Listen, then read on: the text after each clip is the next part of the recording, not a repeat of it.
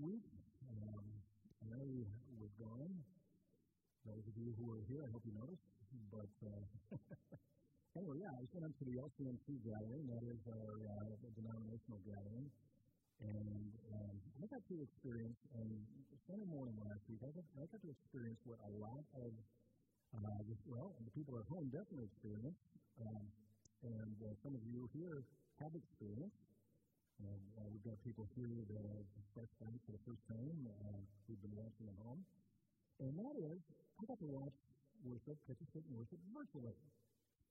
Um, and, and normally, what my what my pattern is, I try to do this even in this weird time of COVID, is when I go away like that, I try to find a local church to worship in, and, and there I, I do that for several reasons. One of those reasons is because know, I really need to worship. I, it's something that's important to me. I really want to to worship.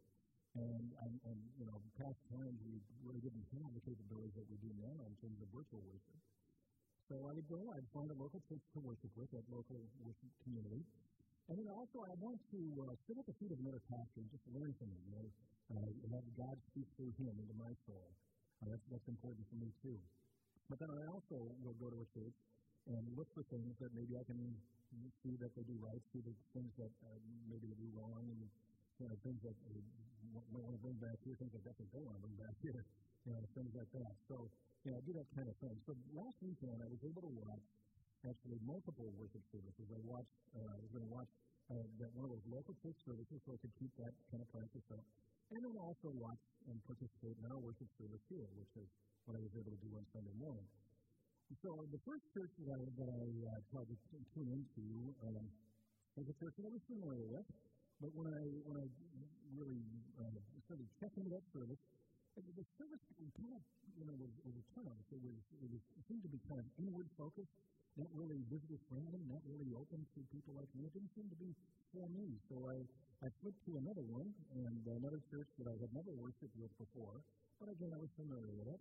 And, and, and uh, there was a lot of great things in there. I mean, the worship was great, and it was really um, setting me up to be able to listen to what the pastor had to say and what God might say through him. And I was ready to listen. I was ready to hear and, and really eager for that. But I tell you what, I was disappointed. And after he got into this message, it was the first message of a new series. And uh, the whole series was this message was about a problem that the preacher said was a problem, but it, in, in, in my book, wasn't a problem. And, and I, I didn't think it was a problem. And he never did anything really to establish that it was a problem. So, you know, as this thing went on, actually, I found my blood pressure kind of rising a little bit because um, he never really established that it was a problem, and he began to really lump us together as being instigators of this issue. Um, and, and, and I said, wow, I really want to change this to a different worship service here. I really want to turn this guy off and, and go someplace else and worship something different, or worship in a different place. But I didn't do that. I, I stuck with it because I was thinking, you know, maybe he will give us some justification for what he's saying. Maybe he will get around to that and, and, and provide some evidence that, you know, this really is a problem. I just have a blind area to it. But he never did. that never happened. I did stick through it to the very end. And I'm telling you this, you know, and, and being vague about the subject matter and all that kind of stuff because that would just simply distract us from the point I'm trying to make here, and that is this, that uh, it is very easy to become a consumer Christian. It's very easy, you know, uh, with all of the blessings, like, oh, I, thought it was a great blessing to be able to sit there in my hotel room and worship God. I mean, it was great. But it's also very easy when, when we hear something that might not, you know, be to our liking, to go someplace else. You know, switch the channel to go do the dishes, to tune out, you know, and be halfway present or something like that. Now, consumer Christianity is something that really has been around a long time. Um, it, it was even before COVID, there was an issue with consumer Christianity. Consumer Christianity, let me just kind of define that a little bit more. Consumer Christianity is like being a consumer of anything else. Where you go to the grocery store, I go to the grocery store, and you know, there's a, thousand different choices. If, if one thing doesn't meet my fancy, well, then I can go to something else. I can, I can get that. You know, we're consumers in this culture. We're trained to be consumers. And uh, consumers really are, are self-focused. It's about us. You know, what pleases me, uh, that I'm going to spend my money on, I'm spend my time on, know, whatever that might be. That is consumerism. And when it comes to Christianity, even before COVID, people oftentimes, we could see around us anyway, where people could practice their faith as a consumer. Where if something down the street seemed to be a better show, well, let's go over there. You know, and people would shift around and uh, seek out whatever that message might be that would be to my liking, whatever pleases me. So those who listened to the false prophets in the Old Testament, they were consumer followers of Jesus as well. There would be prophets like Jeremiah, for example, who would speak out and they would try to communicate God's word to the people and communicate a warning that really wasn't all that pleasant to hear. And, and uh, they would, so they wanted to change the channel. They, they would then go to false prophets and listen to whatever it was that the false prophets had to say. The problem was that the false prophets had to say wasn't true.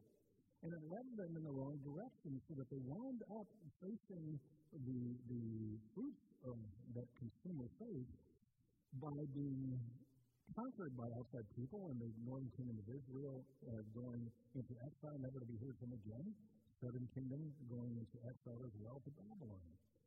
You know, when we treat God and faith as things that are unreal, sooner or later they will become lesser priorities than the things that are real in life.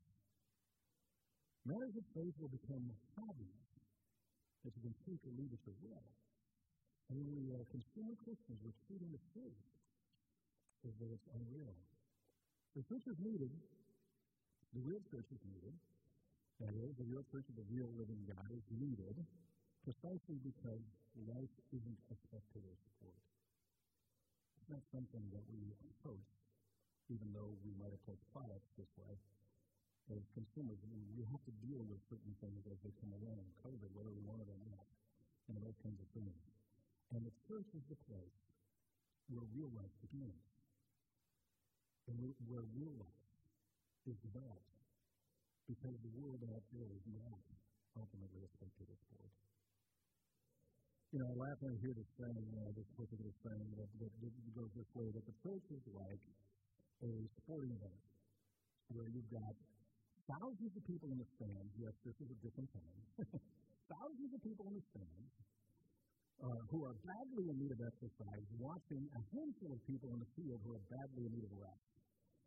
You know, and that's, and that's the truth. And really, what that's describing is, is, is the people who might be, you know, kind of hanging on the edge, but not really fully engaged. Not really fully engaged in the faith, not fully engaged in the gift of the truth that God has given to you. So, um, if you've been pretty faithful a spectator before, then sooner or later going to either be the faithful reality of a life without real faith, because man definitely real faith in or say that this is the day, this is the day that I'm going to get in the game. This is the day to get real with Jesus and say goodbye to a consumeristic spectator religion. Well, we can see this that uh, when Jesus was invited to the home of a Pharisee for dinner. Now, in those days, before television, before the internet, before all the diversions that people have today, what they would do for entertainment, for diversion, would be they would entertain guests, people from out of town. People would come to town with news from the outside world, people that would come in and, and they'd be able to uh, bring a fresh perspective on things. And uh, so those people were important. But Jesus was even more than your regular uh, guest and the regular visitor, however. He was a preacher, he was a teacher, a miracle worker, he was a celebrity. Inviting somebody to dinner like that, like Jesus, was really an honor. So the Pharisee honored Jesus by inviting him to dinner, and Jesus honored the Pharisee by going. Now, only a few special few could possibly be invited to this dinner because the Pharisee's table was only so large. But there was a custom in those days and the custom was this that if you were not invited to a dinner, you would still be welcome to come and sit in the doorway. where you could hear the conversation. You wouldn't be able to partake in the meal, you wouldn't be able to sit around the table, but you could partake in hearing the conversation that was taking place at the table. So people would gather there, and, as they would here at this dinner that, that Jesus and his Pharisees had out here in the freezer, in the doorway, listening. And that day, at that meal, when Jesus was invited to Simon the Pharisee's house, there were people gathered. But then something happened at that meal. A woman who was in the doorway broke custom, broke protocol, and came out of the doorway to the table and knelt at Jesus' feet. She poured perfume on his feet, mixed with the tears that streamed off of her cheeks. And as she dried them with the best thing that she had available, the best thing, she didn't really come prepared for this, she dried them with her hair. This woman didn't just come out of nowhere. I mean, if you've heard this story before, and, and you know, it's been uh, a story that you know, told in a variety of ways in the Gospels. If you heard the story before, you might have wondered, what, what in the world is this? Is she breaking the house? You know, where did this woman come from? She came from the doorway, where the others were sitting listening, and where she had been sitting and listening a moment before. She was, and this is constant, she was a spectator of the faith. But that day, she heard something as she sat there in the doorway. She heard Jesus' message as she shared this with Simon the Pharisee, and it moved her in ways that it didn't move Simon the Pharisee. She realized the words of Jesus that she heard in the doorway were life changing. There was something that had a reality to them that was different than anything she had heard before. So she did the unthinkable. She got up and she moved. She moved. She moved toward Jesus. Left her spectator ways behind and she went to the feet of Jesus. And she engaged with Jesus. Well, it's kind of surprising that Simon didn't try to stop her. He didn't, he didn't say to his servants, hey, get this woman out of here. No, instead he figured that that was Jesus' job. And he sat back smartly and looked at Jesus and thought to himself, this guy isn't anything special. If he was, he would get rid of this woman. He would know exactly who this woman was and what it was that she'd done in her life, and he wouldn't have anything to do with her. He'd set her down to the doorway. But Jesus didn't do that. Instead, he said to her, Your sins are forgiven. He, he, he, gave her a new start that day, a fresh start that day. He gave her a, a, a faith, a life that was real life, not a spectator life, not a spectator religion, not a consumeristic kind of faith that holds back and, and holds things in judgment, but instead engaged her personally.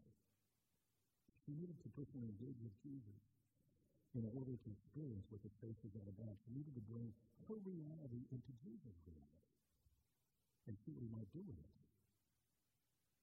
And then there, if we skip forward a few years, we can see this time when Paul the Apostle Paul was traveling, and one of his travels, he stopped in a town by the name of Troy, which is in northern, what, what is now today, northern Turkey, or north, uh, I guess it would be kind of northwestern Turkey, and was way back from Greece. And he stopped there to share the message with the believers.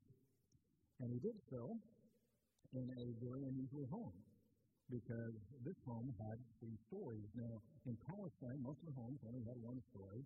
And in uh, Greek uh, culture areas like Troas, they would have no, no more than two stories normally. And the men would stay on the first floor, that was their domain. The women, they would have the second floor, that would be their domain. But a three story building is highly unusual. So, who were these people that Paul was preaching to? Well, the fact that it's a three story building kind of tells us a little bit there because on the roof of the second story is where the slaves would work. That's the, where the slaves would hang out. And they were a slave culture where there was all kinds of slaves and a lot of different elements.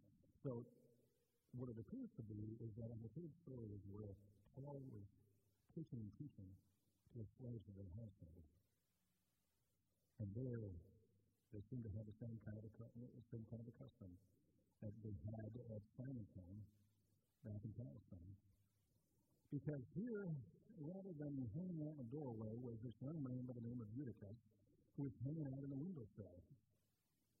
He He wasn't invited in, apparently. He didn't have a spot at the table where he could hear from Jesus. Instead, he hung out in the window, just listening, eavesdropping, as that woman did in the doorway of Simon's home.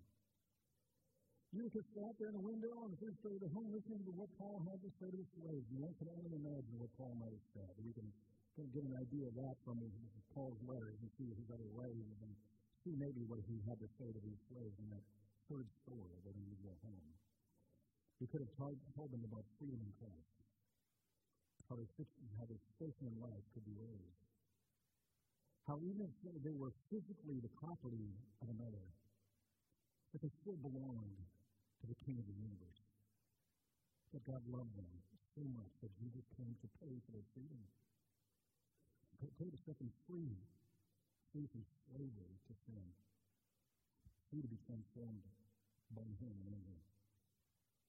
But this would take engagement. This would be take coming out of the doorways of life. This would take coming out of the window sills of life to actually come and engage with Jesus. Come toward him like that woman did at Simon's table. Well, Paul, turned out, was preaching a very long sermon that night, and Eutychus fell asleep on the windowsill. He fell out. So three stories to his death. Now, the name Eutychus actually means, compound word that means good fortune. I don't think he was feeling like he was very fortunate at that moment. He died. Paul, being a good pastor, he stopped his sermon, went down to check things out, see if he could help them in any way with Eutychus there on the ground below. And, and there he did something that, especially to our modern ears, sounds almost unbelievable. He didn't just simply comfort people on the death of Eutychus. No, he raised Eutychus from the dead. He gave life.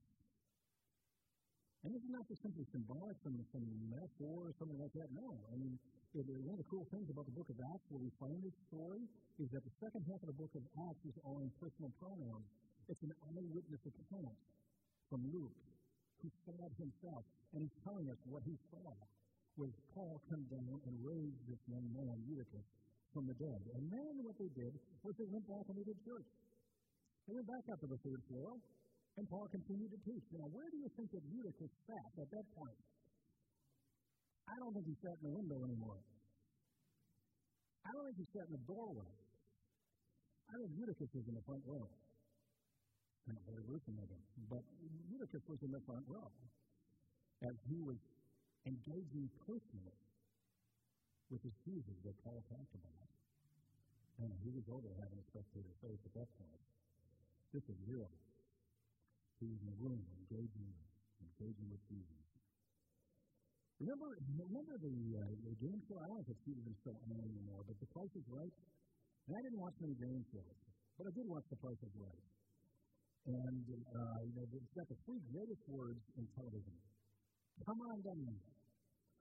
You know, where uh, the announcer would say somebody's name say, come on down. And the person would get all excited, and everybody would be cheering, and climb over these people and, you know, make their way down the aisle and, come on down. And it could be a contestant. There was only very few people selected to be a contestant. And then the rules were they had to get the price of the item in order to be able to win the prize. Well, Jesus is calling you to say, come on down. Come on down into the field. Get in the game. Come on down. And you get to win the prize when you get the place that is paid for you to be able to come on down.